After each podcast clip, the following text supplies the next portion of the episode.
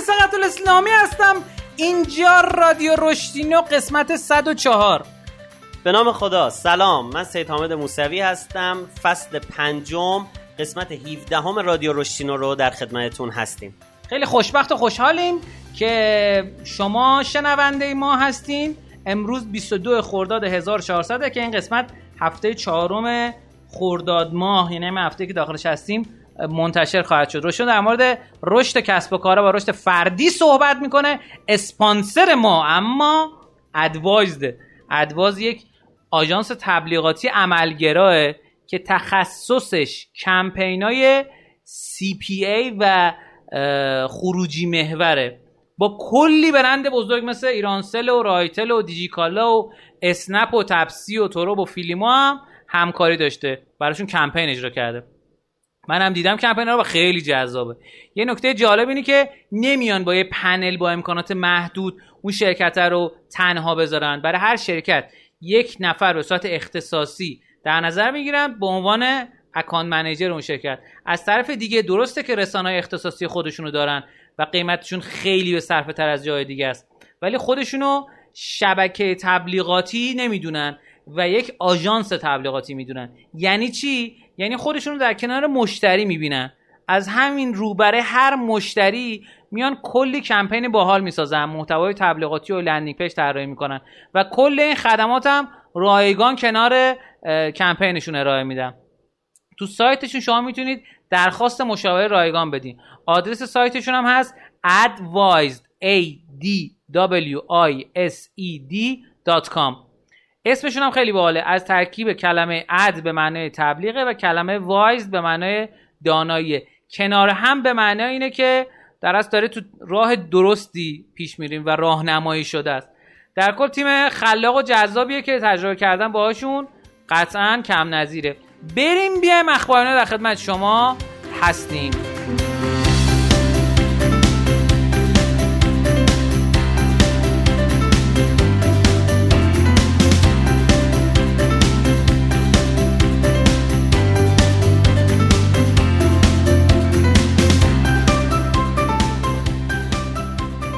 تو قسمت اخبارینا ما اخبار جدید کسب و کاری رو میگیم که این اخبار جدید کسب و کاری می‌تونه بهتون کمک بکنه و اتفاقات جدید و باحالی رو برای شما رقم بزنه.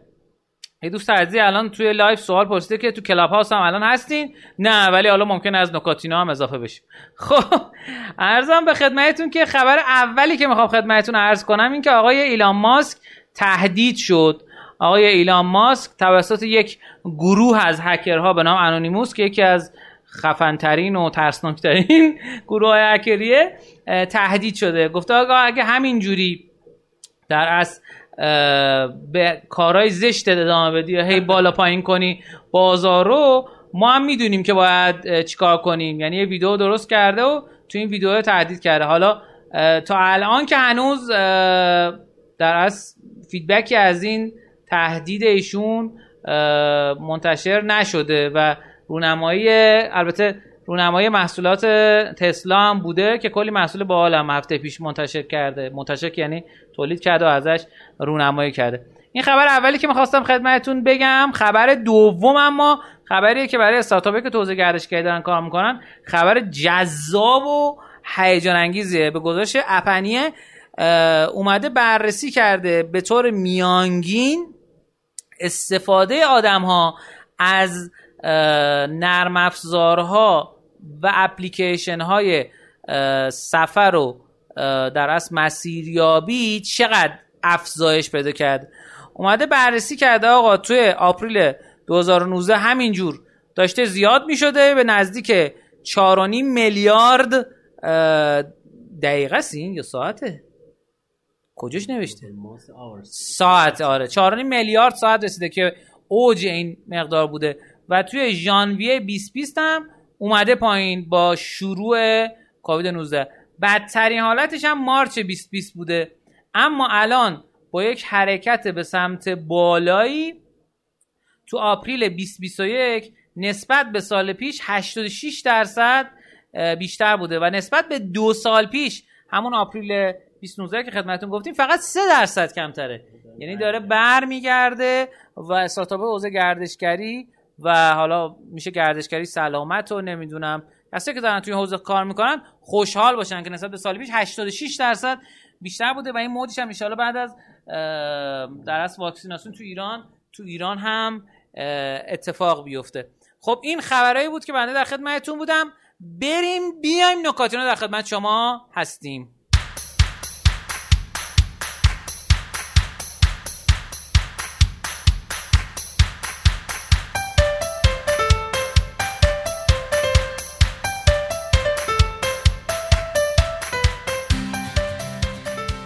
خب تو قسمت نکاتینو ما نکات تعلیق کسب و کاری میگیم. امیدوارم که به درتون بخور ازش. لذت کافی و وافی بخواید ببرید.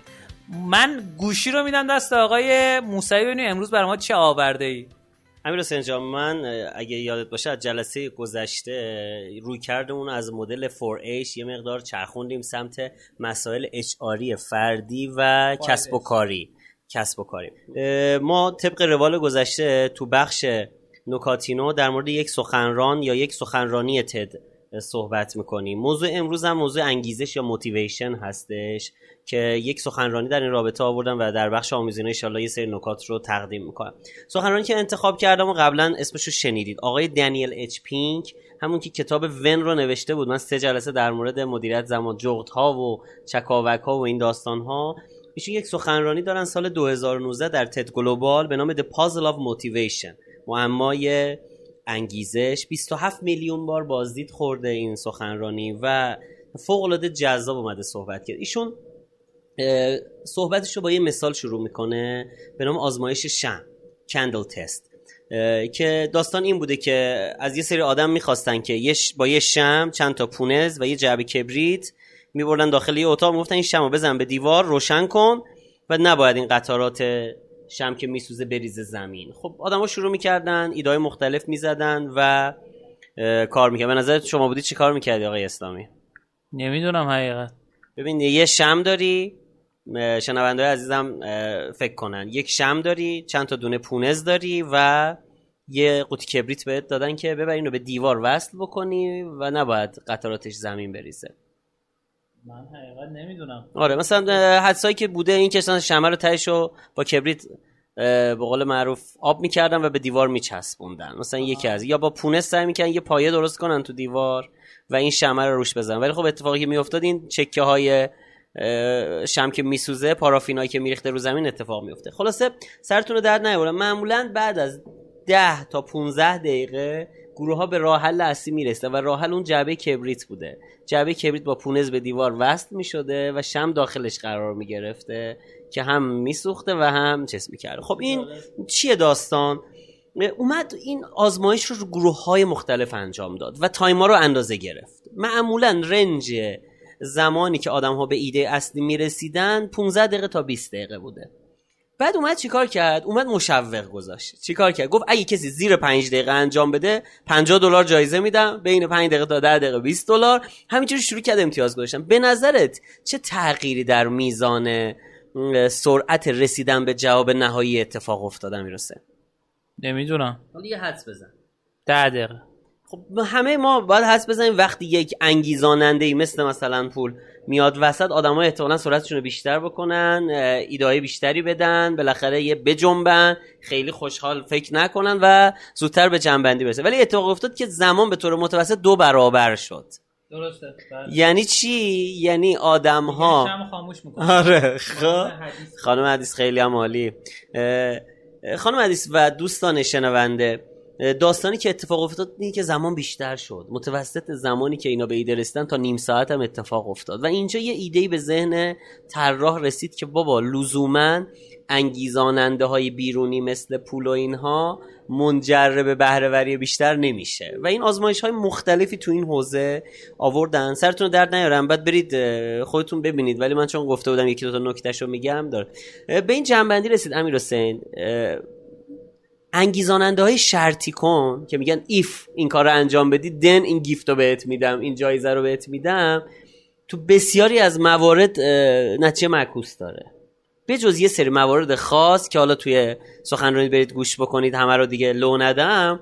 ولی تو بیشتر مواقع اتفاق نتیجه معکوس داره. یعنی چی؟ یعنی وقتی تو موفقیت آدم ها رو بند به قول من ببخشید پرداخته و جایزه رو بند اون موفقیت می‌کنی اول کار قبل اینکه استارت کار بخوره آدم ها میرن تو فازهایی که منجر میشه که به اینکه به قول معروف هم سرعتشون کنتر بشه هم راندمانشون و بهرهوریشون بیاد پایین و نتونن اونجوری که باید برن جلو. لذا اینجا آقای دنیل پینک در مورد یک لایه بالاتر از لایه انگیزاننده های بیرونی صحبت می‌کنه. انگیزاننده های به نام اشتیاق خودمختاری تسلط هدف مداری اینها عواملی هستن که بسیار بسیار بیشتر از پول و جایگاه و رتبه و ارتقا و اینها می‌تونن اثرگذار باشن. و اجازه بدید بیشترش رو توی بخش آموزینا یه ذره حرفه‌ای تر از زبان آقای دن آریلی با هم مرور کنیم. پس بخوام یه بار دیگه بگم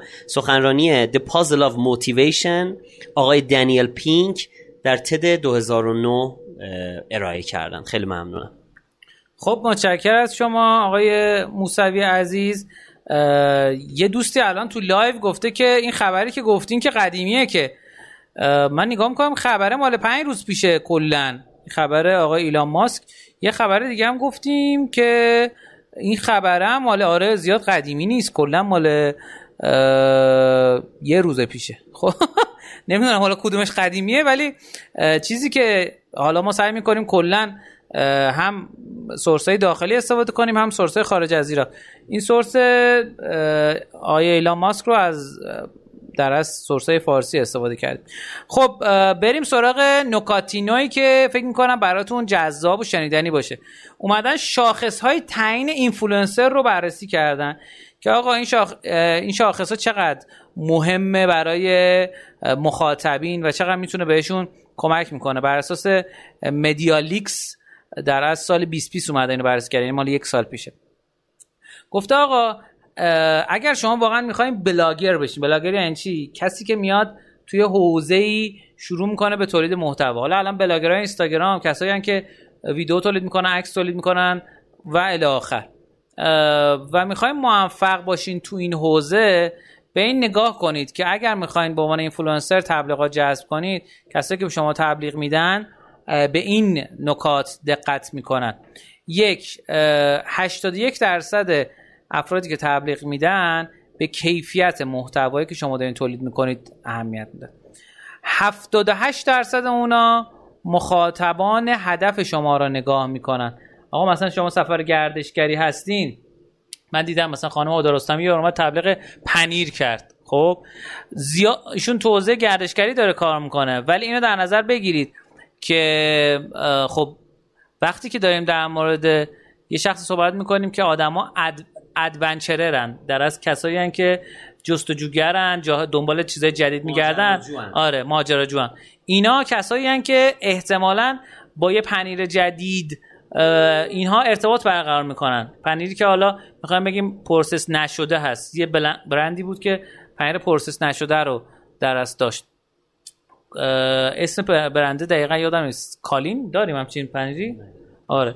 یه برندیه که پنیر process نشده داره. الانم پخش خوبی داره. من خودم دوستش دارم. حالا این تبلیغات نیست این پاسم بگم که چه اتفاقی افتاد. یا مثلا خانم آذر ماهی صفت که ایشون هم اینفلوئنسر 400 خورده K فالوور داره. یه بار ما که تو فدک بودیم در از تیم تبلیغاتش ایشون رو فرستادیم ایشون تو حوزه آشپزی داره کار می‌کنه خب؟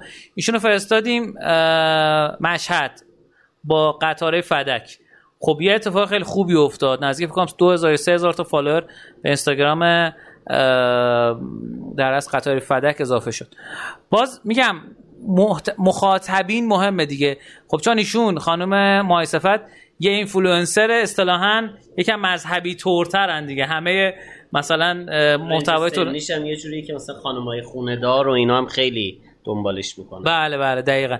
برای همین مخاطبین هدف شما هم اهمیت داره. اینو من دارم میگم که شما دو نگاه کنید اگه بلاگرین به این آقا دقت کنید که شاید کمتر شنوندگان ما شاید بلاگر باشن چون اصلا بلاگرها کمترن. دو اینکه به عنوان کسی که دارین تبلیغ میدین به اینفلوئنسرها نگاه بکنید به اینکه به همینجوری نگاه کنید. اصلا اینجوری نگاه کنید چرا؟ چون اکثریت دارن اینجوری نگاه بعضی موقع روش اینه که آقا بریم اکثریت مردم چه جوری دارن کار می‌کنن. خب 73 درصد آدما به نرخ درگیری و تعامل نگاه می‌کنن. خب ما یک ابزار بخوایم معرفی بکنیم. یک ابزار هست. اینو من دارم خودم میگم فرای این محتوا که آقا چجوری نرخ درگیری و تعامل کاربران رو بسنجیم.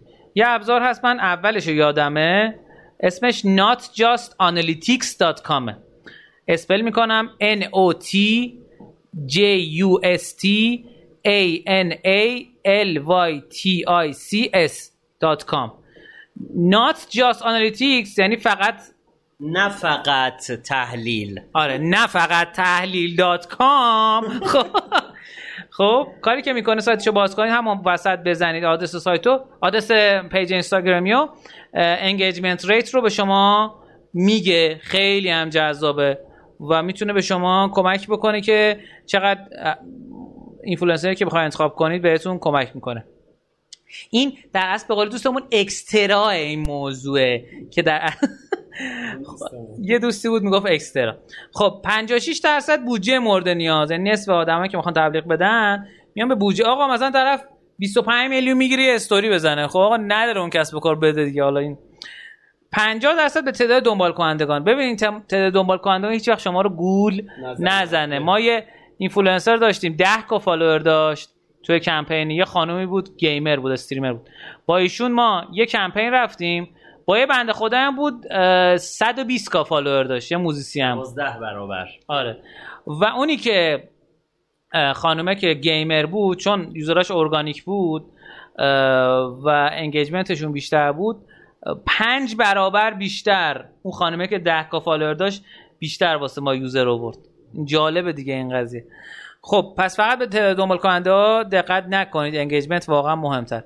سوابق فعالیت اینفلوئنسری در گذشته. آقا طرف چقدر تبلیغات داره می‌گیره؟ واقعا حالا تبلیغات می‌گیره یا نمی‌گیره؟ این مثل مرغ تخم مرغ دیگه. اگه بلاگر باشی میگه خب تبلیغات نداریم تبلیغات باید بگیریم. اگه می‌خواین تبلیغات بگیریم خب چیکار کنیم؟ مثل اون آقای هستش که اون پیرمرده که جدیدن مهندسه که میگه که من می‌خوام برم مثلا سر کار دانشگاه تمام شده. میگه تازه میرم بیرون می‌بینم که همه سابقه کار می‌خوان. گرده نگاه می‌کنه یه لپتاپ جلوشه. اسمش دارم. یه مهندس برقه که سوژه شده این روزا. ارزم به خدمتتون که بعدی منطقه جغرافیای فعالیته که 32 درصد منطقه جغرافی فعالیت آدم برایشون مهمه و 20 درصد هم سایر شاخصا فکر می‌کنم این نکته خوبی بود که خوب همش هممون بهش یه نگاه دیگه داشته باشیم. من فکر می‌کنم همین کفایت می‌کنه برای این قسمت نکاتینو بریم بیایم آمازینو در خدمت شما هستیم.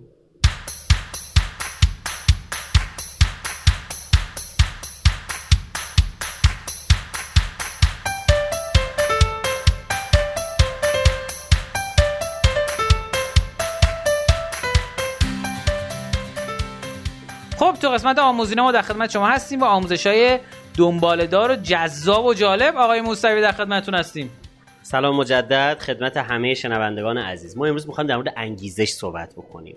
یه منبع خیلی خوبیه. پیشنهاد می‌کنم این کتاب برید مطالعه بکنید با همین عنوان انگیزش. نویسنده آقای دن آریلی و نشر نوین رو چاپ کرده. کتاب خیلی بامزه ایه بذارید داستان انگیزش از اینجا شروع بکنم. یه شخصیتی داریم در اسطوره به نام سیسیفوس. سیسیفوس یه پادشاهی بوده در دوران باستان دورانی که خدایان بودن و اینها و یه سوتی میده. و سوتیش همین بود یکی از اسرار زئوس که خدای خدایان بوده رو فاش می‌کنه. و زئوس این رو تنبیهش می‌کنه. تنبیهش هم این بوده که یه سنگ خیلی بزرگ رو باید هول می‌داده میبرده بالای یه تپه. یه عکسی نمی‌دونم دیدید یا نه یه آقای اینجوری یه سنگ گنده رو روی کولش گرفته اون نماد سیسیفوسه داستان چیه؟ این آدم تلاش می‌کنه می‌بره می‌بره می‌بره. نزدیکای بالا یه کوه که می‌رسه از خستگی یه لحظه ول می‌کنه و این سن قل می‌خوره میاد پایین. بعد میگه زئوس جون مادرت بیخیال شو و اینا. میگه من خدا مادر ندارم. خب مادرم فوت شده و اینا. رعای مادرم. خلاصه بیخیال نمیشه. و این میگن تا قیام قیامت این کار رو داره انجام میده. داستان سیسیفوس رو اومدن یک اثری در آوردن به نام مثلا اثر سیسیفوس. داستان چیه؟ میگن ما وقتی که یک کار سخت بیمعنی که تموم نمیشه رو هی انجام میدیم دچار اثر سیسیفوس میشه بذار یه مثال بزنم. یه فیلمی می‌دیدم به نام The Last Castle یا آخرین قلعه. آقای رابرت ردفورد بازی کرده بود. این یه چی بود؟ ژنرال ارتش بود. توی یکی از ماموریت ها دستور مافوق رو قبول نکرده بوده و اینو میندازنش تو زندانی که همه ارتشی ها بودن. این وارد زندان که میشه مثلا مثل سردارای الانه. همه زندانی ها پا میکوبن و اینا رئیس زندان شاکی میشه. میگه اه تو زندونی هستی یا اینجا قاطی نکنی. ولی به این بیشتر از رئیس زندان احترام میذاشتن. داستانی که اتفاق میفته رئیس زندان اینو جریمش می‌کنه. میگه می‌بینیم گوشه حیات زندون یه سری سنگ سنگای مالونی گنده بوده. مثلا هر کدوم 40 50 کیلو. مثلا 200 تا این سنگا بوده. میگه تو وظیفت اینه که اینو ورداری ببری بذاری اونوره. حیات زندون. و این شروع می‌کنه و اینم پیش بینیش این بود که میمیره زیر این فشار. چون خیلی زیاد. مثلا 200 تا سنگ 50 60 کیلویی تو یه روز بخوای جابجا کنی. این از صبح که شروع می‌کنه همه همینجوری از دور نگاه می‌کنن. بعد به سنگ 40 50 می‌رسه 10 نفر میان جمع می‌کنن به سنگ 100 می‌رسه نصف زندون میاد. بعد دیگه آخراش که میشه همه میان دیگه جو میفته همه دست و جیغ و هورا. این آخریه رو می‌بره میندازه اونجا. و همه جشن می‌گیرن و میان. و فلان اینا. خب چیه؟ داستانی که یه اتفاق خوب افتاده. بعد از بالا رئیس زندان خب, خب خسته نباشید دوستان. وردا سنگا رو از اون ور ور میداری می‌بری می‌ذاری این طرف اینا. و این آدم میشکنه. و قصه داستان سیسیفوس از اینجا اتفاق میفته که وقتی آدم ها تو موقعیتی قرار بگیرن که یه کار سخت و دشواری انجام بدن ولی این کار سخت و دشوار براشون معنی نداشته باشه و تموم نشه انگیزشون وحشتناک افول می‌کنه. یعنی احساس می‌کنن دارن یه کار بیهوده ای انجام میدن. و امیر حسین اتفاق و داستانی که برای خیلی از بچههایی که کار رسمی دارن کارمند دولتن کارمند سازمان های بزرگن و اینها و میری تو مجموعه احساس می‌کنه همه توی خمودگی هن. توی بی انگیزگی گیر کردن. یا خیلی از سازمان ها حتی بخش خصوصی می‌بینیم که دوچار روزمرگی شدن. من به اینا میگم اینا دوچار اثر سیسیفوس شدن. و قصه ما از اینجا شروع میشه که داستان انگیزش در حد این چماق و هویجی که مرسوم و یا میری مثلا این سایت کاربوم می‌بینی پتانسیل های و مزیت های شرکت ها رو زده. بیمه می‌کنیم فوتبال دستی داریم PS میدیم نمی‌دونم جایزه میدیم کارانه میدیم. با این چیزا سعی می‌کنن که همه رو خوشحال نگه دارن و انگیزه ها رو ببرن بالا. ولی با همه این داستان ها خیلی از مدیرای کسب و کار من میایم سعی من پول میدم کارانه میدم جایزه میدم روز مرد روز زن روز برنامه روز کوف زرما هر چی میشه دارم هی پول میدم امکانات میدم حال میدم. ولی باز می‌بینی حدی انگیزه ندارن اینا حس ندارن نسبت به کار. و خیلی وقتا در مورد خود ما همین اتفاق میفته و من یه حقوق خوب دارم می‌گیرم یه جایگاه خوب دارم رشد داره ولی باز انگیزه ندارم. چرا این اتفاق داره میفته اجازه بدید یکی دو تا نکتهش رو بهتون بگم و بقیهش رو بذارم خودتون برید مطالعه کنید یا شاید در آینده یه جلسه ای بذارید بیشتر در مورد این داستان صحبت بکنیم. ببینید ما از همین سیسیفوس شروع بکنیم. ما وقتی کاری که داریم انجام میدیم این چند تا چیز رو از دست بده یواش یواش یا من به عنوان کسی که دارم اون کار رو انجام میدم یا من مدیر به عنوان کسی که این کار رو تعریف کردم و نیروام بی انگیزه شدن دارن حس نمی‌گیرن نسبت به کار این اتفاق برامون میفته. بچه ها دوستان عزیزان وقتی که کار ما از معنا خالی بشه از خروجی دادن فاصله بگیره و از نتیجه توهی بشه این کار یواش یواش به سمت تبدیل شدن به یه کار بیمعنایی که آدم ها بی انگیزه میشن و حال ندارن اون رو انجام بدن حرکت می‌کنه. مثال بزنیم. فرض کنید شما یه کارمندی دارید تو واحد حسابداری داره کار می‌کنه. خب این وظیفش اینه که هر روز میاد یه سری فاکتور میاد اینا رو تبدیل به سند می‌کنه وارد دفاتر می‌کنه یا حالا اگه سیستم اتوماسیون داری وارد اتوماسیون می‌کنه و هر روز جنس این کار داره براش تکرار میشه. نکته اول باید بیا نگاه بکنید ببینین این کار چقدر برای این آدم با معناه. یعنی چی؟ یعنی احساس می‌کنه یه کار با ارزش داره انجام میده. یعنی خروجی این کارو داره می‌بینه. ممکنه بگی خب یعنی چی حساب داری؟ خروجی کارش ببینه امیر من همین صبح یه مجموعه مشاورم که کار محرومی از زدایی می‌کنن تو مناطق محروم کشور. خب مدیری که باش صحبت کردم می‌گفت من هفته گذشته چهارشنبه پنجشنبه کل بچه های تیم مالی و ورداشتم بردم سیستان بلوچستان. و بالا سر این پروژه هایی که تو مناطق محروم سیستان بلوچستان هستش. نیم ساعت رفتیم بازی کردیم میگه همه اصلا متحول شد گفتم ببین یه بخش مهمی از داستان محرومی از زدایی اینها رو شما دارید انجام می‌دید. یعنی چی کار کرده بودم امیر حسین اومده بود به کار اینا معنا داده بود.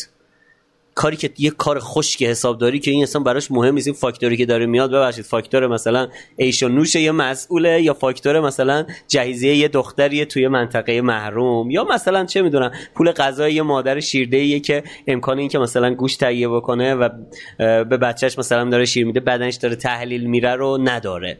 خب این انقدی براش فرق نمی‌کنه فاکتور و فاکتور. میگه برگشتنی یک دوتاشون تو پرواز کنار من نشستم گفتم ما از امروز دیگه سندا رو رسیدگیش برای ما متفاوته. سندی که برای مناطق محرومه رو با یه انگیزه دیگه ای چیز می‌کنیم. تا سندی که از دفتر شما میاد آقای رئیس که مثلا تنخواه نهاریه که با مدیرا با هم دوره همی خوردید لذا داستان اول اینه که بچه ها ما باید سعی کنیم به کارمون معنا بدیم. دومین نکته بحث خروجیه. اگه خروجی کارت مشخص و ملموس نباشه برای آدم ها آدم ها نمی‌تونن حس بگیرن. دوستان این که تو سالهای گذشته OKR به عنوان یه ابزار مدیریت فرایند تو شرکت ها مرسوم شده یه بخشش اینه.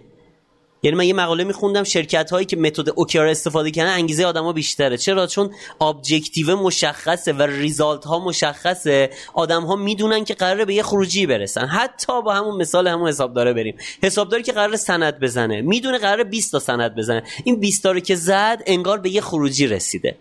یعنی باید اینا رو با هوشیاری و خلاقیت بیایم چیکار بکنیم؟ این رو تعریف بکنیم. و یه نکته دیگه هم بگم و بحثمون رو جمع بکنیم. یه ایکیا رو همه رو می‌شناسید. ایکیا چیه؟ یه شرکتیه که سوئدی. آره می‌دونم. چیکار می‌کنه؟ دکوراسیون منزل و چیزایی که چیدمان منزل و اینا. بعد فرقش چیه؟ آفر. خود آدما درست می‌کنه آفر. به صورت CKD این میاره بیرون. یعنی شما مثلا میری یه میز تحریر می‌خری میز تحریر 20 تا تیکه برات میفرستن با یه دستورالعمل. هزینه خودش آورده پایین. هم راحتتر انتقال پیدا می‌کنه. همین که آدما حس بهتری بهش پیدا خب، می‌کنه من در مورد این حس بهتره می‌خوام صحبت کنم. این حس بهتره به نظر از کجا میاد؟ اینجا میاد که آدما چون خودشون دارن درست می‌کنن حس بهتری دارن. ببین ما یه داستانی داریم. آقای دنیاریلی میگه ما یه بحثی داریم تو حوزه انگیزش به نام احساس مالکیت. میگه ما وقتی نسبت به یه چیزی حس مالکیت داشته باشیم انگیزمون برای انجام اون کار که در اون حوزه خیلی بیشتر میشه. میگه خب چجوری احساس مالکیت اتفاق میفته؟ وقتی که ما برای یه کار تلاش می‌کنیم. به وقتی تو میای یه صندلی می‌گیری میاری می‌ذاری میشینی روش خیلی حس نداری تا اینکه ده تیکس میای یه روز یه نصف روز وقت می‌ذاری اینو سر همش می‌کنی. وقتی که این تلاش رو انجام میدی یه حس بهتری انجام میشه. یه تحقیق تو آمریکا انجام شد. این پودرای کیک آماده هست میفروشن. دیدن ملت خیلی حس ندارن نسبت به این کیک پودرا. یکی اومد گفت برای اینکه خیلی راحته. پودر رو می‌گیری یه ذره آب یا شیر قاطی می‌کنی میریزی تو می‌ذاری تو فر میپزه. بیاریم یه چند تا بخش رو جدا بکنیم. چیکار کردن؟ تخم مرغ رو جدا کردن ازش.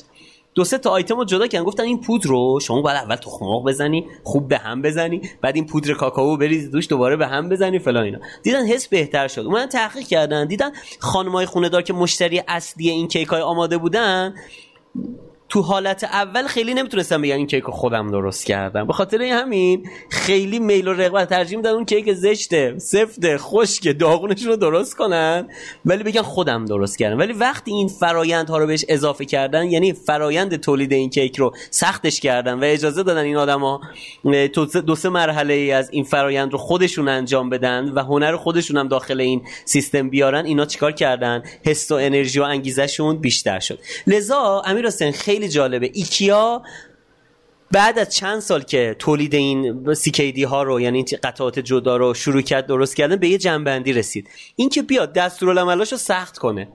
امیر حسین اینا راهنمایی که دارن من خودم ایکیات حالا نداشتم ولی چیزهایی که از دو سه نفر دیدم یا نمونه‌هاش رفتم دانلود کنم یه نیمکت ساده 5 6 تیکه رو یی دستورالعمل خیلی پیچیده و سخت دادن که فوق العاده پیچیده و سختش می‌کنه. و جالبیش اینه که اومدن دیدن هر چقدر این فرایند سخت تر باشد طرف تعلقش به اون بیشتر میشه. از اون خدمت از اون کار لذت بیشتری می‌بریم و انگیزمون برای انجام اون کار بیشتره. لذا به کارآفرینا توصیه می‌کنم کارها رو دوستان میگن آیکیا ایکیا نیست. آره باشه آیکیا. خب تو کتاب ایکیا نوشته بود فارسی. حالا من دیگه آره از من و اثر ایکیا. اصلا IKEA effect که اگه برید search بکنید فوق العاده مثلا صحبت های مختلف دن آریلی و میاره و این داستانه. میگه بیاید اثر ایکیا یا آیکیا یا ایکیا درست بکنید. چیکار بکنید؟ چیکار بکنید؟ امیر خیلی بامزه است این اثر. به نظرت باید چیکار بکنیم تو اثر ایکیا درست کردن؟ تو الان شرکت داری می‌خوای اثر ایکیا درست کنی. چیکار می‌کنی؟ با آدما انگیزه بدیم. خب انتخابات اگه. نه واقعا چیکار می‌کنی؟ به نظرم خود به آدما در از اون موتی... من خود چیزی که می‌خوام بگم در مورد موتیویشنه خب به آدما موتیویشن بدیم و انگیزه که بیان خودشون یه مسیر جدیدی رو بسازن برای اینکه به یه نقطه‌ای برسن. یه دستاوردی داشته باشن. اشتباه دارم میگم؟ نه. درست میگی. حالا من یه ذره کاملترش می‌کنم.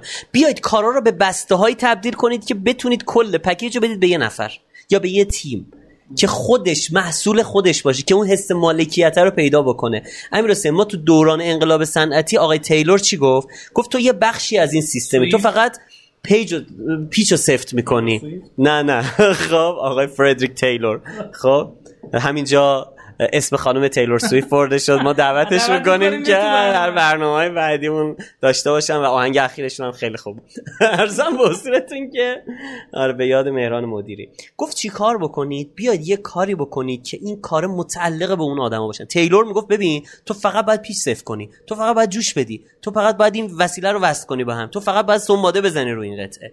لذا خیلی حس خوب به طرف نمی‌داد. مثل اون قضیه چارلی چاپلی می‌شد که فقط این پیچش رو صفر می‌کرد تو اون خط تولید. در صورتی اگه می‌تونید بیاید مثلا دارم الان این داستان ساختارهای ماتریسی برای این اتفاق افتاده دیگه. چیکار می‌کنن می‌رسه میگن ما مدیر محصول داریم product owner داریم. این owner یعنی اون ایجاد حس مالکیته. حالا نمی‌دونم چقدر هوشمندانه اینو موقعی که طراحی می‌کردن به جنبه های motivation ش هم توجه کردن یا نه. بله. ولی وقتی تو یه مدیر فراینده نمی‌دونم فلانی تو اون وسط پروسه محصول تا اینکه تو مدیر یه محصولی یه product owner ی خیلی جنس مدیریتت متفاوت خواهد شد. چرا دیگه اون اثر آیکیا برای تو به وقوع پیوسته و می‌تونی به این قضیه کمک کنی. جمع کنم بحثم ما امروز در مورد انگیزش صحبت کردیم. گفتیم انگیزش فقط پول دادن نیست. فقط تشویق و کارانه و جایزه و نمی‌دونم فوتبال دستی و پی اس گذاشتن نیست. انگیزش تو داخل و دل خود اون ایده نشسته. من چطور می‌تونم این کار رو انجام بدم؟ مواظب باشم دچار اثر سیسیفوس نشم. یعنی چی؟ یعنی آدم ها کارشون رو بیمعنا ناتمام و بدون خروجی تصور نکنن. کتاب دناریلی هم بخونید خیلی بهتون کمک می‌کنه. خیلی ممنونم.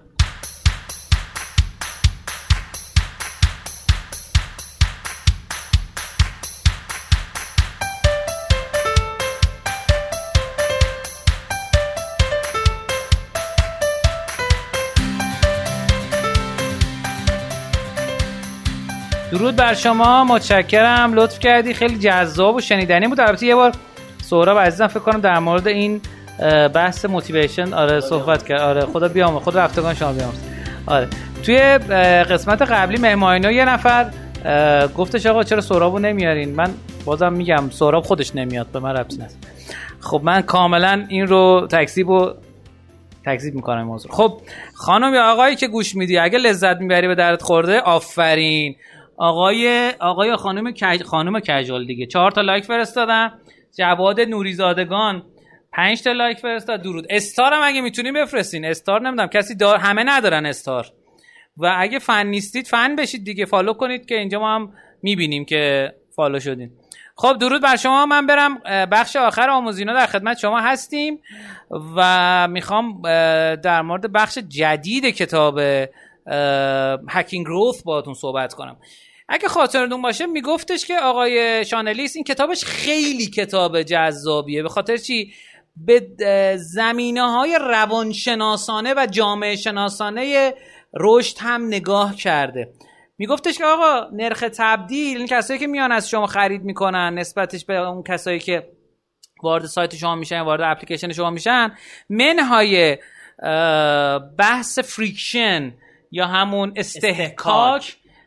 باعث میشه که نرخ تبدیل شما شکل بگیره و بهتر بشه. خب یه چیزی میاد تعریف می‌کنه میگه قدرت اصطکاک مثبت. Positive friction آره positive friction دقیقا. حالا power of effect نذاشت. حالا چیزی که تعریف می‌کنه میگه آقا اینو دقت بکنید. می‌تونید شما یک جریانی رو ایجاد بکنید. جریانه چیه؟ جریانه اینه یه چیز داره به نام learn flow میگه آقا به جایی که بیاین به این دقت کنید که همه مسیرها رو کوتاه کنید friction از بین ببرید بعضی موقع اگه flow ی براش در نظر بگیرید نشون بدید که آدما چه چیزهایی می‌تونن از سیستم شما یاد بگیرن حرکت کنن این می‌تونه خیلی کمک کننده باشه. موضوع بعدی میاد در مورد art of question صحبت می‌کنه. میگه آقا اگه بتونید قدرت و هنر سوال پرسیدن درست و متوجه بشین می‌تونید بفهمید که آقا این اصطکاکا داره کجا اتفاق میفته که در موردش صحبت کردیم. و میاد تو قسمت بعدی در مورد مزایا و معایب gamification صحبت می‌کنه. میگه آقا gamification پیاده سازیش سخت پیچیده است اما اگه درست پیاده سازی بشه می‌تونه کمک بکنه به شما. حالا میاد در مورد تریگرها صحبت می‌کنه. خیلی من خلاصه وار می‌خوام بگم برای اینکه به این فاگ برسیم. این زن اوتس آف تریگرز ورودی خروجی های تریگرها و ماشه ها چه چیزیه؟ یه چیزی میاد بررسی می‌کنه که حالا تو قسمت بعدی ما بیشتر در موردش صحبت می‌کنیم. میگه مدل رفتاری فاگ با دو تا جی اف او دابل جی این میگه آقا یه فرمولی داره فاگ. آقای فاگ پروفسور فاگ. اومده یه چیزی بررسی کرده. B behavior رفتار مساوی با MAT M motivation یا همون در از انگیزه. A ability. یا توانایی T تریگر یا ماشه. میگه رفتار در کاربران شما کلا رفتار ترکیبی از انگیزه آدما توانایی انجام اون و ماشه که شما باید بهش بدید مثلا می‌خوای آقا کارمند شما درست رفتار کنه باید بهش انگیزه بدی. ابیلیتی تواناییش هم باید داشته باشه و یه تریگر بدی. یه لغت بزنی پشتش که بره انجام بده. خب اون میشه محبت کنی لغت لغت محبت آمیز کن. خب یه چیز جالب یه نموداری هم می‌کشه. این فقط واسه کارمنده نیست واسه کسایی که تو سایت شما اپلیکیشن شما میان هم هست. میگه که آقا ممکنه high motivation وجود داشته باشه یا low mot... یعنی یه دونه نمودار داره high motivation بالای low motivation پایینه. از این برم hard to do این وره easy to do اون وره میگه آقا باید یک تقابلی باشه بین motivation و ability یعنی انگیزه دادن و توان انجام اون. اگه موتیویشن خیلی کم باشه و سختم باشه انجام دادنش تریگر نمی‌تونه کاری بکنه. اگه راحت باشه موتیویشن هم کم باشه بازم نمی‌تونه این کار رو انجام بده. ولی اگر موتیویشن بالا باشه به نسبت و ابیلیتی هم بالا باشه آدم اون کاری که ما می‌خوایم رو انجام میده این بخشی بود که امروز می‌خواستم در موردش صحبت بکنم و تقاضا می‌کنم که به زورم که شده این رادیو روشنا رو به دیگران معرفی بکنید که اگه به درد آره اگه به دردتون می‌خوره به دیگران هم معرفی بکنید. دوستانی هم که تو live دارن میشنون آقا خانم follow بکنید. این چه وضعیتی واقعا؟ عرضم به خدمتتون که ما رو شبکه های اجتماعی دنبال کنید. با آدرس رشدینو. اینجا ما از آقای موسوی عزیز خداحافظی می‌کنیم و رشدینویتی باشید. آقای موسوی شما خداحافظی؟ خدا نگهدار ممنونم متشکرم. بریم بیایم با یک مهمان خیلی جذاب و شنیدنی در خدمت شما هستیم.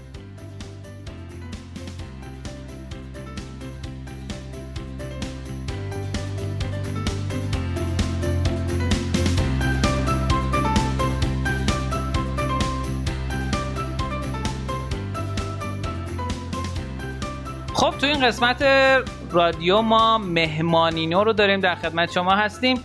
با یک مهمان عزیز و گرانقدر کسی که تصمیم گرفت شتاب دهندش رو ببنده. خواهش می‌کنم خودش رو معرفی کنه. سلام دوستان. محمد حسین جهانبخشیان هستم. مدیر عامل شتاب دهنده سندباد یزد که خب تعطیل شد. در خدمتتون هستم. سلامت خیلی خوش اومدیم به این قسمت از رادیو. امیدوارم که گفتگوی جذابی داشته باشیم. اگر میشه لطفا یه موقع برگردیم عقب که محمد حسین جهانبخشیان که بود و چه کرد؟ من اصالتا رفسنجانی هستم و چهل و الان یک سالمه. و سالها تو شهرهای مختلف زندگی کردم و بیشترم دنبال دقیقت کسب و کار بودم.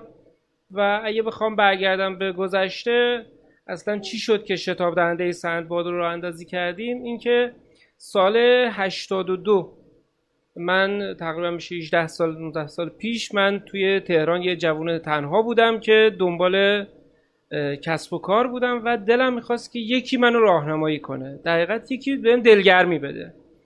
و اون موقع تعداد کسایی که تو تهران میشناختم رو حدودا 100 150 نفر بودن. لیست کردم دونه دونه رفتم سراغشون و گفتم می‌خوام یه بیزینس را بندازم. و همه یه جمله ثابت گفتن. انجام نده نکن نمیشه. بعد یادم اومد که یک مولتی میلیاردر هم محلی رفسنجانی داریم تو بازار تهران. رفتم اونو پیدا کردم و یه معرفی کردم و بنده خدا گفت که خب بابات رو هم می‌شناسم و می‌خوام که اطلاعاتی رو خواستم ازش بهش گفتم که آقا من می‌خوام یه business رو راه بندازم و شما یه راهنمایی کن. اونم بهم گفت که پسرم پسر فلانی رو می‌شناسی. یکی از هم محلی رو گفت. گفتم آره. گفت این رفته سراغ کاسبی و الان تو زندانه. بعد یه نفر دیگه رو اسم برد گفت اونو می‌شناسی. گفتم آره. گفت این رفته سراغ کاسبی و باباش از غصه دق کرده مرده. بعد گفت یه نفر دیگه رو می‌شناسی. گفتم آره. گفت که این مادرش علیل افتاده تو خونه به خاطر که این رفته سراغ کاسبی و business. حدود 20 25 مورد اسم برد و بعد گفت که پسرم کاسبی برای چیه؟ برو یه لقمه نون کارمندی رو بخور و خدا رو شکر کن. من از پیشش که اومدم بیرون خیلی ناراحت بودم که خدایا مگه من چی می‌خواستم؟ یه دلگرمی می‌خواستم چیز دیگه ای نمی‌خواستم. و یه مدت بود که شبا واقعا از ناراحتی از خواب میپریدم که چرا این حرفو به من زد. و از اون موقع من هر روز صبح هدفامو می نویسم صبح به صبح کارهایی که می‌خوام انجام بدم رو می نویسم و خط اولش 14 سال ثابت بود. گفتم یه روزی یه جایی راه میندازم که یه عده بیان توش کسب و کار یاد بگیرن. و خب بعد از کلی بالا پایین شدن و business های مختلف سال تقریبا 86 توی یزد یه خونه باغ هزار متری رو اجاره کردم و به کمک دوستم آقای مهندس داره شتاب دهنده سندباد رو راه اندازی کردیم و کاملا خصوصی و با کمک با هدف این که بتونیم لاقل کمک کنیم که چند نفر بتونن یه بیزینسی رو راه اندازی کنن. خیلی عالی خیلی عالی. اما قبل از اینکه شتاب دهنده رو راه بندازین تو حوزه های دیگه هم بودیم من چند بار چون داستانش از زبان خودتون شنیدم فکر کنم اونم خالی از لطف نباشه. شما تو صنعت نساجی قبلش بودین درسته؟ آه هم سرامیک بودین و بعدا هم وارد نساجی شدی اگه میشه داستان اونا هم تعریف کنین که اصلا چی شد وارد این فضا شدی؟ ببینید من زمین های مختلفی رو کار کردم. فقط این بگم که تو حوزه IT سال 85 خرج کل عروسیمو تو تهران با طراحی و فروش یه دونه CD multimedia در آوردم. business های مختلفی راه اندازی کردم. و سال 87 یه شرکت پخش تو تهران رو اندازی کردم و خب از طراحی و بسته‌بندی محصول تا فروش مویرگیش تو تهران خودم انجام می‌دادم. و وقتی که در باید پا می‌گرفت و به جایی برسه یه دفعه انبارم رو دوز زد و تقریبا بیچاره شدم. هرچی خودم داشتم و سرمایه دیگران ازم رفت. و با, با کمک دوستان اومدیم با هم یه ایده رو به ذهنمون رسید که تو حوزه سرامیک ما رنگ سرامیک رو پیگمنت رو نداریم یعنی تولیدش کمه. با دوستان رفتیم یزد و یه سوله رو زدیم و یه شرکت تعاونی رو ثبت کردیم و کلی آزمون خطا کردیم و یه تولیدی رنگ سرامیک راه اندازی کردیم که الان تو صنعت سرامیک شناخته شده است.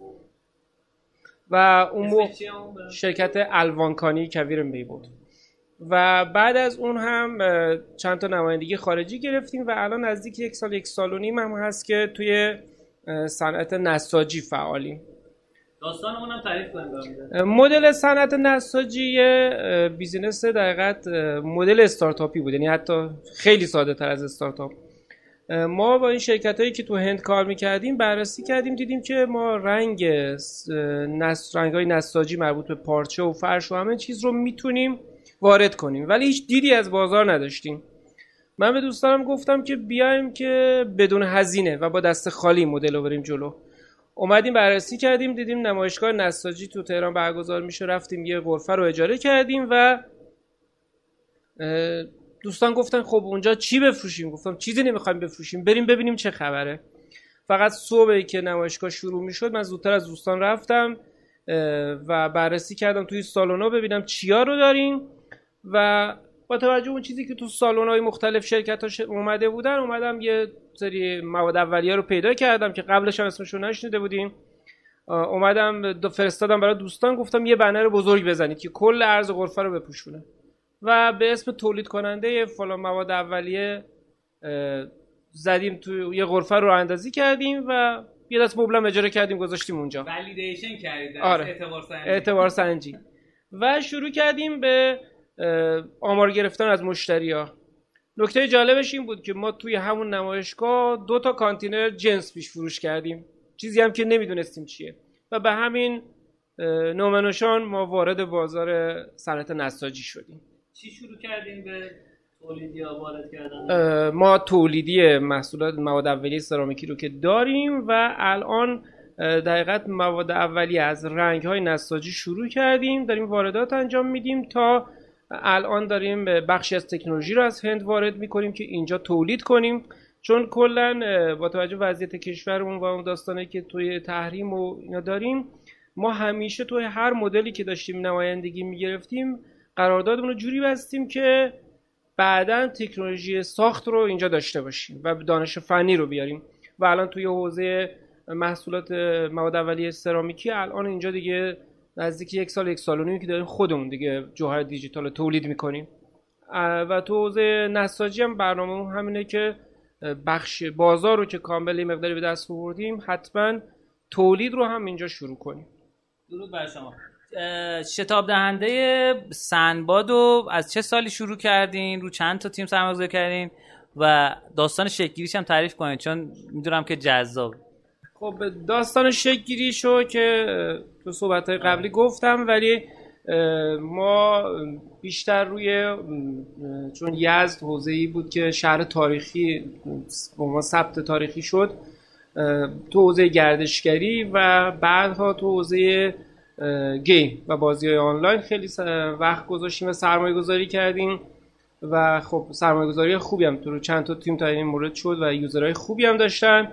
تو حوزه گردشگری دو تا تیم رو سرمایه گذاری کردیم که متاسفانه با اینکه محصول خوب بود به جوابم رسید با مشکلات اداری که توی میراث فرهنگی وجود داره به مشکل خوردیم و تیم‌ها متوقف شدن و با اینکه سرمایه گذاری زیادی هم روشون انجام شد خیلی هاشون دچار مشکل شدن. الان هم اخیرا تو حوزه بیشتر بلاک چین و اینها هم فعالیم و اگه حوزه تیمی باشه سرمایه گذاری می‌کنیم. درود بر شما. چیزی که من شنیدم از کار شما اینه که در اصل کمک می‌کنید به تیم ها که بتونن یه سری از کارا رو بدون هزینه و یا با هزینه خیلی کم در اصل انجام بدم فکر کنم جا گفتین که این بحث همون غرفه نمایشگاه و نمی‌دونم با همه هزینه هاش برای اون بحث نساجی کلا شد 10 میلیون تومان. می‌خوام بگم که واقعا چه جوری میشه یه کسب و کاری رو راه انداخت؟ اول به فروش رسید بعد کلا تیمو تشکیل داد. آیا میشه همچین چیزی؟ ببینید چیزی که تو این چند سال ما متوجه شدیم خب قبلا یه ذره فضای آنلاین خب گستردگی زیادی تو ایران نداشت خود سختتر بود. ولی الان به نظرم یعنی من سالها بچه ها میگم هنر پول ندادنه. یعنی شما خیلی وقتا لازم نیست که یه محصولی رو تولید کنی به یه جایی برسونیش و بعد بخوای بری بفروشی. نه بهتره که همون اول شروع کنی feedback گرفتن. خوشبختانه من میگم همیشه میگم میگم که تلگرام و اینستاگرام تو ایران بهترین آزمایشگاهه. هم دنیایی از user ارزون داره هم این که خیلی راحت می‌تونید شما feedback بگیرید. خیلی وقتا شده که من دوستانی بودن که هنوز محصولی رو کامل تولید نکردن. من خیلی راحت بهشون میگم یه page بیار براش بالا یه کانال بیار و شروع کن تبلیغ کردن. و ببین اصلا feedback می‌گیری و خیلی از اینا به فروش رسیدن. یا لاقل مشتریان آغازینشون رو پیدا کردن. و کنارش هم اصلا با توجه به سختی هایی که تو ابتدای کار داریم یه خاطره یادم اومد. یه روزی ما داشتیم کارخونهمون رو می‌زدیم. تو مراحل پایانی بودیم. پنج تا شریک دار و ندارمون رو فروخته بودیم. از همه قرض کرده بودیم. دیگه هیچ اعتباری تو بازار نداشتیم. بعد رفتیم دنبال وام. به وام برای وام به ما می‌گفتن که شما باید پروانه بهره برداری داشته باشی. خب ما اون پول می‌خواستیم هزینه کنیم که راه اندازی کنیم و پروانه بهره برداری بگیریم. عملا به نتیجه رسیدیم که الان از شبکه های اجتماعی استفاده می‌کنیم برای تست اولیه و فیدبک گرفتن و اینکه اصلا اون ایده قابل قبول هست تو بازار یا نه و بعد از اون هم دیگه فقط به بچه ها میگم که آقا باید شروع کنید پول کم از این اون بگیرید. ولی قرض کردن هم باید مدل داشته باشه. خیلی از دوستان می‌خوان یه بیزینس را بندازن. میرن پیش میگن ما به هر کی بگیم آقا 10 میلیون 20 میلیون بهمون بده یا عدد بالاتر. خب نمیده. طبیعه منم باشم نمیدم.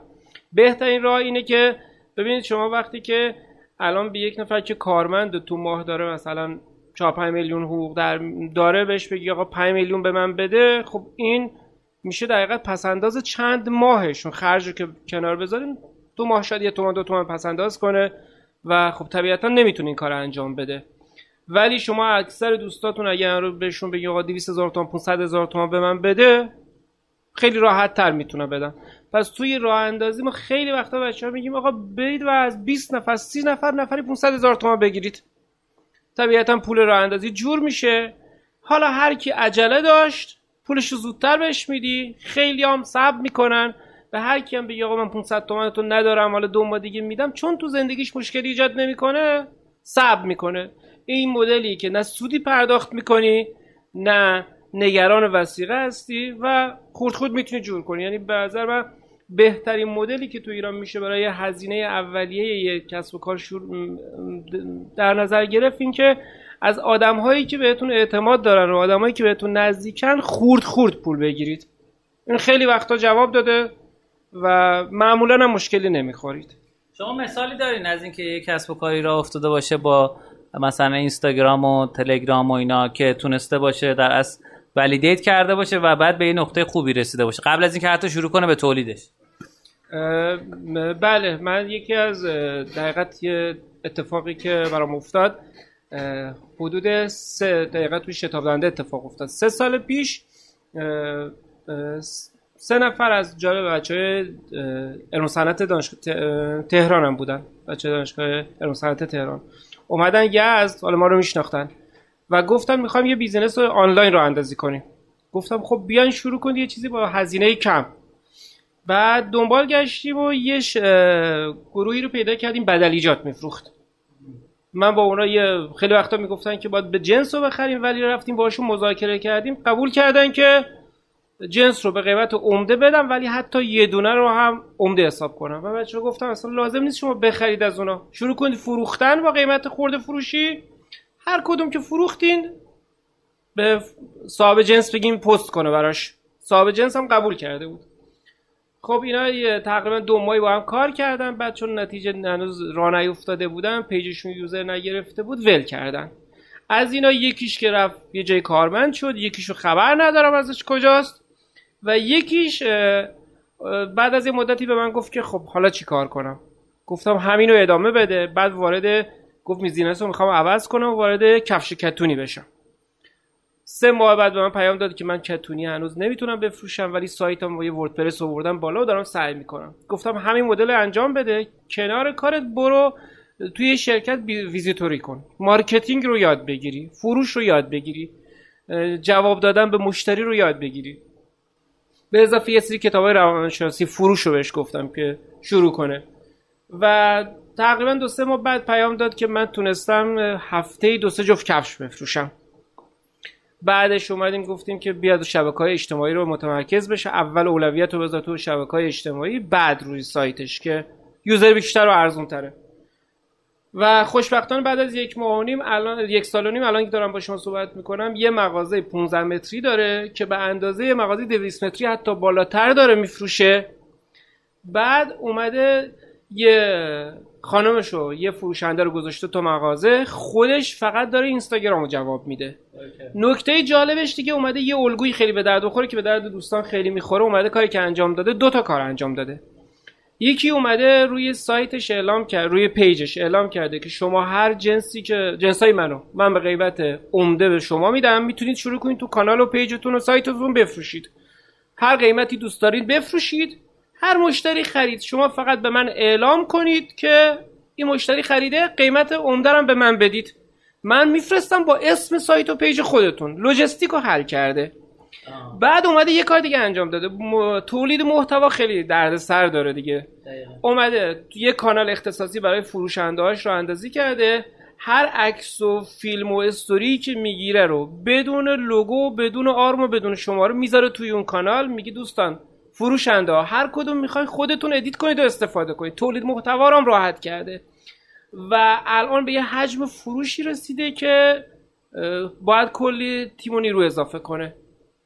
و عملا میشه بگی با خیلی دست خالی این کار شروع شده. خیلی جالب بود. دست شما در نکنه. اما شما یه به یه نقطه رسیدین. من چند وقت پیش دیدم که میگن که لطفا page تون هم معرفی کنین. من page اینستاگرام خودم جهان داورانی. سر هم بزنید. یا هشتگ عمو جهان رو اگه سرچ کنید. گاهی وقتا تجربیاتی رو میگم. هشتگ عمو جهان رو سرچ کنید به احتمال زیاد. من معمولا چند تا گزینه اول رو میاره. درود بر شما. خب من یه خبری شنیدم از شما که یه مدت پیش شتاب دهندهتون رو بردین دانشگاه. بعدم چند ماه پیش کلا جمع کردید. می‌خواستم بدونم که داستان این جمع کردن شتاب دهنده چی بود؟ آیا با مدل دیگه ادامه دادین؟ یا اینکه الان اتفاق دیگه براش افتاده؟ ببینید ما به صورت خصوصی توی یز در حال فعالیت بودیم و کاری به پیج اون چیزا رو بگیم فروشگاه رو بگیم کتونیه رو. آدین مارکت. آدین مارکت. خب؟ خب. بعد ما توی یزد مشغول به فعالیت بودیم و کار ادارات دولتی و سیستم دولتی نداشتیم. نه دنبال مجوزی بودیم. داشتیم کارمون رو می‌کردیم تیم‌ها رو هم support می‌کردیم. سرمایه‌ای در اختیارشون قرار می‌دادیم و فضای کار اشتراکی داشتیم و همه هزینه رو هم خودمون می‌دادیم. دو سال پیش دانشگاه یزد شدیدا یه مدت پیگیر شدن که آقا بیایید توی پردیس فناوری دانشگاه یزد و اونجا سعی کنید کار رو ادامه بدید. به خاطر اینکه به دانشجوها نزدیک باشید و بتونید اونا رو کمک کنید.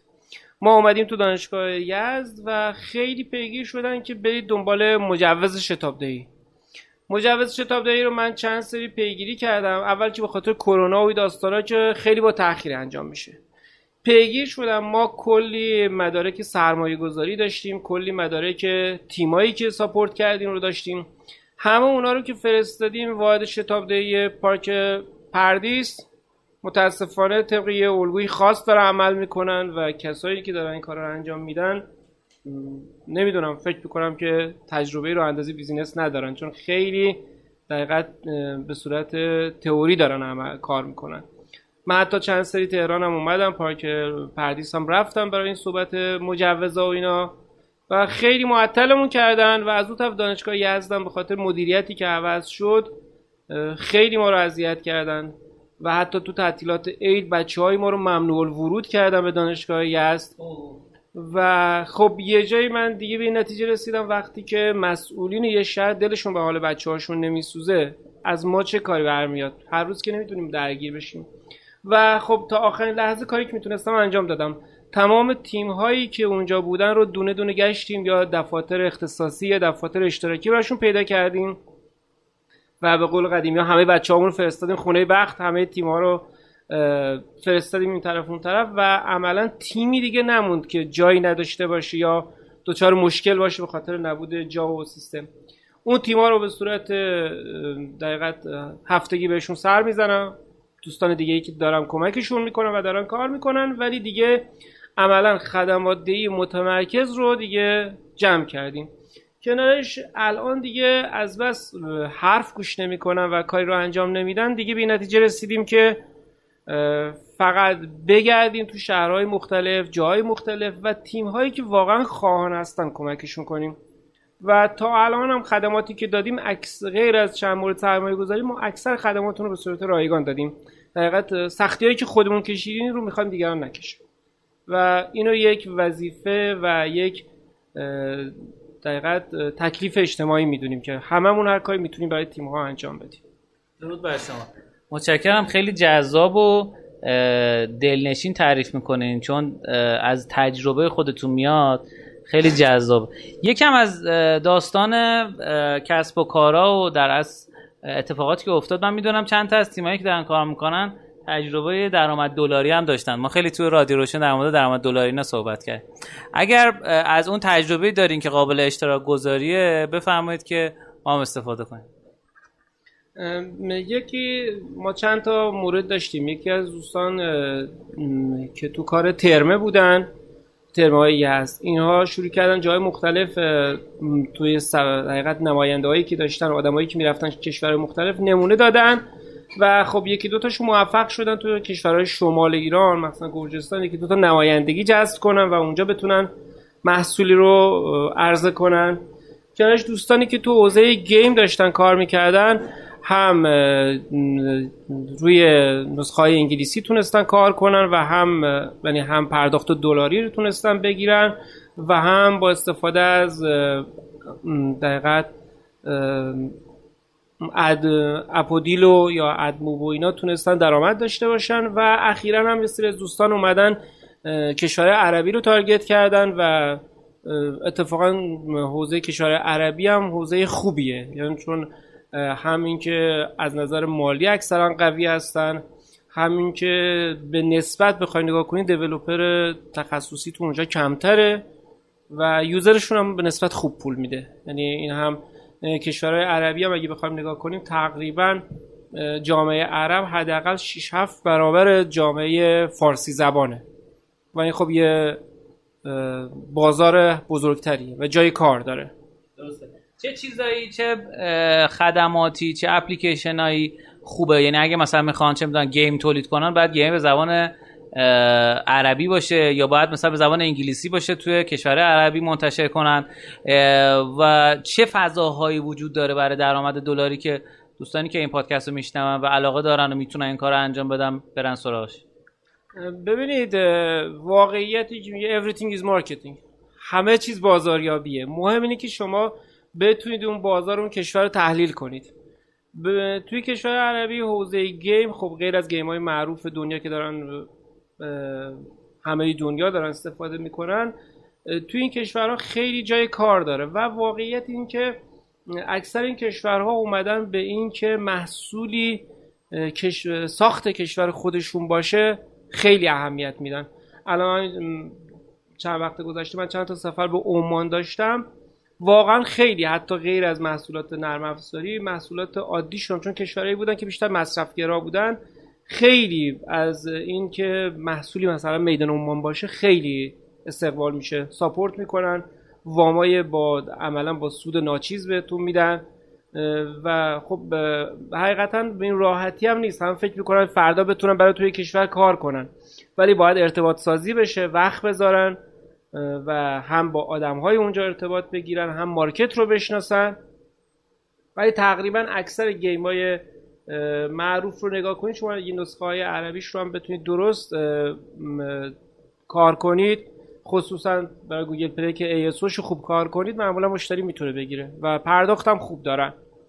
و برای ما که توی ایران هستیم خب هر کدوم از این کشور عربی رو نگاه کنید خب سه تاشون که تقریبا می‌تونید بگید که از نظر ارزش بالاترین پولای دنیا رو دارن. کویت و بحرین و عمان. بقیه کشورها وضعشون خوبه و پولی که اونجا پرداخت می‌کنن وقتی تبدیل به ریال میشه برای ما قابل توجه میشه. ارزش کار کردن داره. ولی خب راحت هم نیست. یعنی باید وقت بذارن کار کنن. مهمترین چیز تحقیق بازارشون رو درست انجام بده درود بر شما.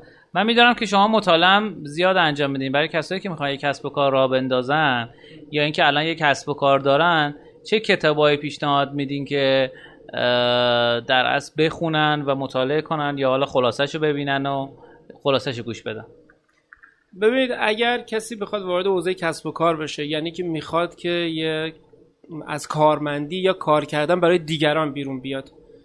ببینید کتاب های موفقیت خیلی زیادن. همشون هم یه حرف رو می‌زنن با ادبیات های مختلف. ولی کتابایی که واقعا کاربردی تجربی باشه من کل کارهای رابرت کیوساکی رو خیلی میپسندم. واقعیت این که یک کسی که می‌خواد کسب و کار رو شروع کنه باید حتما اول دیدش رو یه دید کارآفرین داشته باشه. کتاب بابای دارا بابای فقیر رابرت کیوساکی فوق العاده اینو خوب میگه. من حداقل فکر می‌کنم بالای ده بار این کتاب خوندم. هنوزم گاهی وقتا می‌خونم. کتاب دانشکده کسب و کارش فوق العاده ارزش شبکه رو به شما میفهمونه. واقعیت این که شما وقتی که داری یه فضای کسب و کاری را بیندازی تا شبکه بزرگی رو نسازی به درآمد بزرگ نمی‌رسی. فوق العاده خوبه و من به بچه ها میگم میگم که هر چیزی رو شما می‌خوای انجام بدید باید کتاب های مرتبط با فروش حالا چه آموزش فروش چه استراتژی فروش چه تبلیغات. واقعیت من یه نکته بگم خیلی به دوستان گفتم. من 6 سال کارم این بوده که تو شهرک های صنعتی فقط شرکت های مختلف رو سر می‌زدم. هزاران کارخونه می‌تونم بهتون معرفی کنم. محصول درجه یک بسته‌بندی درجه یک قیمت درجه یک. هزار تا مزیت رقابتی دارن ولی کارخونه ورشکست شدن. همه یه نکته ثابت دارن. اینها واحد فروش درست حسابی نداشتن. یعنی شما اگه محصولی داشته باشی که خیلی هم کار خاصی نکرد خیلی هم برتری نداشته باشه ولی فروش خوب بتونی انجام بدی. بتونی خوب معرفیش کنی به درآمد می‌رسی. ولی بهترین محصول داشته باشی نتونی این کار انجام بدی معمولا به جایی نمی‌رسه. بله. دیگه چه کتابی پیشنهاد میدین؟ تو اینا کتابای کتاب تجارت جنگست رو هم خیلی مخصوصا استارتاپ ها واقعیت این که اکثر استارتاپ ها و یا هر business ی شما می‌خوای شروع کنی معمولا منابع مالی نداری منابع انسانی زیادی نداری. کتاب تجارت جنگست خیلی مثلا خوب میاد میگه. یعنی واقعا می‌تونم بگم که هر تقریبا می‌تونم بگم 99 درصد business هایی که باهاشون برخورد می‌کنم باید با استراتژی پارتیزانی شروع کنن. یعنی با منابع کم منابع انسانی کم منابع مالی کم و بهترین استراتژی فکر می‌کنم تو این کتاب خیلی جمع و جور می‌تونه بهشون بگه. درود بر شما متشکرم. ممنون که زمانتون رو در اختیار ما گذاشتید و تشریف آوردید توی برنامه ما. قسمتی که شنیدید قسمت 104 بود. امیدوارم که به زور گوشی های دوستان و همکارانتون بگیرین. رادیو روشتینا رو برایشون subscribe کنید بشنون خودتونم قسمتی که براتون مد نظرتون بود جذاب بود برامون حتما کامنت بذاره هر یک کامنت شما مشت محکمی است بر دهان نادانی و جهل. شعار ما اینه که رشدینایتی باشیم به دیگران کمک کنین بدون اینکه توقع مالی داشته باشین. آقای جهان بخش یکی از رشدینایتی هایی که از قدیم قبل اینکه ما کلمه رو درست کنیم رشدینایتی بوده. خب فکر کنم یه نکته برای پایان دارین. بفرمایید خواهش. ببینید من توی بحث کسب و کارها گفتم که یکی از بهترین استراتژی هایی که عملا کاربردیه و تو کتاب تجارت جنگست گفته شده استراتژی پارتیزانیه. استراتژی پارتیزانی از هر نوع تبلیغات خلاقانه گرفته و الان که تو فضای آنلاین یه ذره رفتیم جلوتر بحث هکروش رو جلو داریم. هکروش میشه دقیقا بخش عمده ای از بازاریابی پارتیزانی. دقیقا این دوتا اصلا به هم گره خوردن. و خب من از جناب اسلامی تشکر می‌کنم بابت این کتاب که نقشه راه هکروش برای استارتاپ ها. کتاب فوق العاده خوبیه و دقیقا همون چیزی که من بارها به خیلی از تیما میگم که نیاز دارم برای شروع. دقیقا اینا رو اومده کاملا گفته و تصویرسازی قشنگی هم داره این کتاب. توصیه می‌کنم حتما بخونید این دوتا کتاب. کنار هم فوق العاده می‌تونه کمک کنه توی پیشبرد بیزینس شما. سلامت باشید. دست شما در نکنه. مرسی از تبلیغی که برای در از کتابم کردین. آقا میگن خدا زیادتون کنه. ما هم از رشتینو سهراب می‌خوایم. آقا سهراب نمیاد دیگه. وقت نمی‌ذاره. من چیکارش کنم؟ جواب تلفنمون هم نمیده. آیه سهراب مستقیم. اگه میشنوی ببین طرفدارات چی میگن. عرضم به خدمتتون که خیلی سرش شلوغه دیگه. business های داره. آقای مستقیم دیگه وقت نداره. عرضم به خدمتتون که امیدوارم که از این قسمت رادیو لذت برده باشیم. ما شبکه اجتماعی دنبال کنید. امیدوارم که این بزرگترین کاری که می‌خوایم ازتون اینه که به دیگران معرفی بکنید. به خاطر اینکه اگر واقعا به شما کمک کرده رادیو بابت مهمونای خوبی که داره بابت دوستان دیگه که میان تو رادیو بتونه به بقیه هم کمک بکنه.